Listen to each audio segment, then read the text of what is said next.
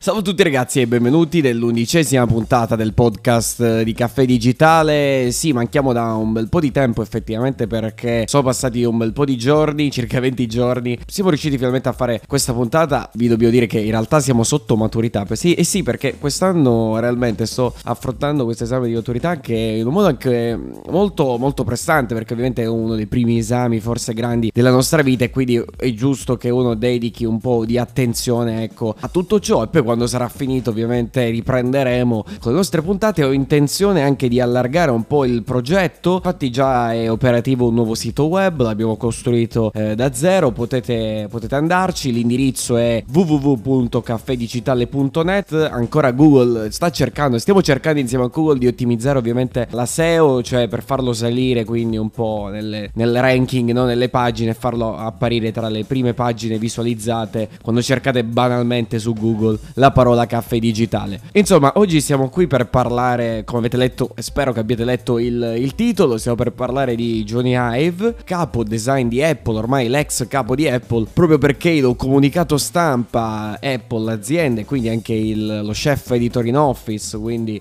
il CEO Tim Cook hanno praticamente annunciato in maniera anticipata, ovviamente tutto è stato fatto a borse chiuse proprio per evitare eh, sbalzi nel, nelle borse e insomma mh, questa cosa sicuramente era già prevista da molto tempo, da circa addirittura alcuni dicono tre anni, ma eh, l'hanno ufficializzata già adesso e sarà un periodo graduale appunto dove l'ex capo design di Apple lascerà l'azienda, lascerà quindi Apple per formarsi un'azienda propria, quindi per andare in proprio. Eh, questa nuova azienda che si crea Johnny Ive è appunto si chiama Love Farm e sarà proprio uno studio di design, non si occuperà prettamente di eh, oggetti tecnologici che possono essere appunto appunto telefoni, cioè non, non, farà concorrenza all'azienda di Cupertino, ma deciderà di occuparsi di sedie o comunque di altri oggetti. Vi ricordate che in passato anche lo stesso Hive ha fatto una sorta di fotocamera eh, in collaborazione con Leica, quindi si può occupare benissimo anche di altri oggetti di design. Il design di Hive lo conosciamo benissimo, è entrato in azienda mm, anche molto, molto tardi, è entrato in azienda però in un periodo storico fondamentale, è entrato nel 1900 1992, ancora Steve Jobs praticamente era uscito all'azienda e aveva fondato un'altra azienda, eccetera, eccetera. Proprio quello è il momento, diciamo, di massima difficoltà per, per Apple, eh, perde la fiducia degli investitori, insomma, accadono un sacco di cose, non ci sono prodotti che davvero riescono a fidelizzare il cliente, a tenerlo su quei prodotti. E che cosa succede? Johnny Ive entra, viene assunto, circa due anni dopo rientra Steve Jobs e da lì inizia un'era di cambiamento. Lì davvero inizia la nuova era di Apple, la seconda era di Apple, la seconda fase dove verranno presentati in realtà tutti i prodotti che adesso conosciamo. C'è la presentazione dell'iPod fatto e disegnato da Johnny Ive, poi abbiamo la presentazione prima dell'iMac fatto e disegnato da Johnny Ive, poi in ultimo abbiamo la presentazione del 2007, giugno 2007 dell'iPhone, del primo iPhone 2G e poi del 2010 la presentazione dell'iPad e tutto via discorrendo. Quindi insomma Johnny Ive fa parte di questa fase storica di Apple eh, dove davvero si è, disegna, si è disegnata, proprio per utilizzare una sorta di, di metafora, la, la, l'azienda in sé, perché i prodotti che noi conosciamo, i prodotti di punta dell'azienda, sono stati fatti proprio in questa seconda fase. Quindi grande Jody Ive ha collaborato ovviamente ai nuovi prodotti che sono le iPods, per esempio i nuovi design, mm, i nuovi iPhone, alcuni lo hanno criticato perché dicono di fare un design troppo simile ai precedenti che ormai si è stufato, ma in realtà io uh, apprezzo quello che ha fatto Ive perché è uno stile minimalista, uno stile leggero, uno stile pulito, senza fronzoli, un progettista da, da rispettare in tutti i sensi. Ed è giusto che lui abbia fatto questa fase, abbia, quindi abbia lavorato in questa fase per Apple ed ora abbia deciso, secondo lui, di abbandonare appunto l'azienda. Ovviamente continuerà a collaborare con, per alcuni progetti perché ricordiamo che comunque la sua figura è sicuramente in quello studio, tra l'altro ci sono alcune indiscrezioni sul suo studio, dice che si trova proprio in una stanza, il quartier generale di Apple,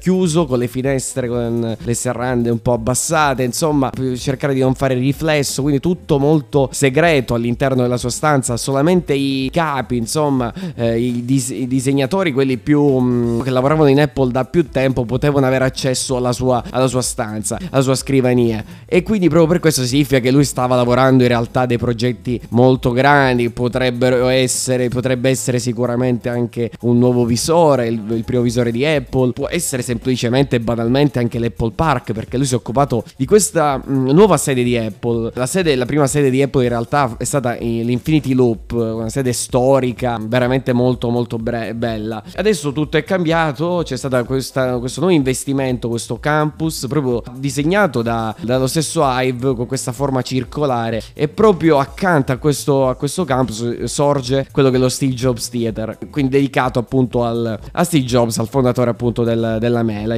insieme a Steve Wozniak. Ma tornando appunto ai prodotti che in realtà hanno influenzato la, l'azienda, eh, ricordiamo appunto, come già avevo anticipato prima, l'iPhone, il prodotto rivoluzionario con queste linee eleganti, sobrie, e, e poi il, lo storico iMac G4, davvero questo è un Mac storico perché sembra una lampada ed è un design che ha attratto tutto il mondo, perché avere un oggetto del genere piazzato in una casa che si abbina perfettamente con eh, le mura circostanti, con l'ambiente, un computer che non è più un semplice accrocchio, un semplice insomma oggetto per fare determinate cose, per lavorare, eccetera, ma diventa esso stesso un oggetto di design. E questo è anche il cambiamento che fa Johnny Hive in realtà un po' in tutti i suoi prodotti, perché non sono solamente oggetti utili, ma diventano proprio degli oggetti preziosi, oggetti di design, però un design sobrio, elegante, con quelle linee minimaliste, con quel logo di Apple, insomma, è utile soprattutto, un design che mh, non confonde l'utente, un design che a primo impatto l'utente deve, deve capire, deve sapere usare eh, quel determinato oggetto e questa è stata sempre la filosofia di Apple, rendere le cose semplici, utili, con un primo sguardo eh, si riesce subito a, a, capire dove mettere le mani e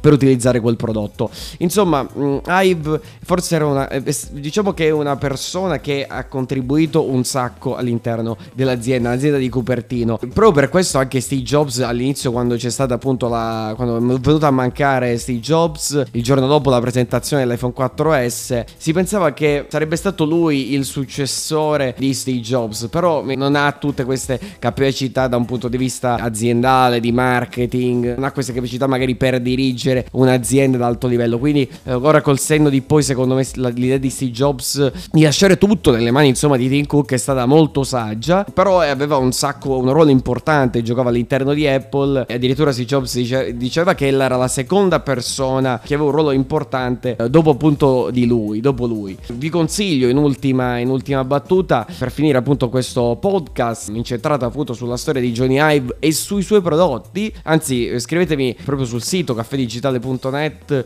che cosa ne pensate del, di questo designer e sicuramente lui contribuirà al design ancora per tanti anni, quindi ci aspetteremo sicuramente delle cose molto belle da ampio spettro che non si occuperà appunto solo di tecnologia ma di altri, di altri oggetti. Vi consiglio un libro dove sono contenute eh, tutte le immagini e tutti i processi produttivi eh, che hanno portato alla realizzazione dei vari design di Apple a partire dall'iMac, cioè, ci sono tutti i modelli di iPhone, ci sono modelli, gli iPhone Red, c'è, c'è l'Apple Pencil, ci sono ben 450 fotografie, si chiama Designed by Apple in California, racconta appunto 20 anni di design della Mela, 20 anni di design dove ha contribuito fortemente Johnny Ive, dove eh, appunto tramite queste immagini potete vedere le varie fasi, eh, come venivano appunto prodotti e disegnati questi, questi dispositivi. È stata realizzata una stampa particolare, c'è una piccola introduzione appunto scritta dallo stesso Ive, ovviamente il libro è scritto in lingua inglese, ci sono anche vari formati, c'è cioè il formato più grande, il formato più piccolo, eh, costa in realtà tanto, costa 199 euro per la versione più piccola, 299 per la versione più grande, quindi eh, solamente se avete il piacere insomma di eh, custodire un libro dove contiene sicuramente una, un pezzo di storia della mela, 20 anni di storia della mela e dei prodotti che sono usciti da, dalle, dalle, mani insomma di Johnny Ive, questo libro sicuramente ve lo consiglio da tenere magari nel, nella, nella, vostra libreria e poi sfogliarlo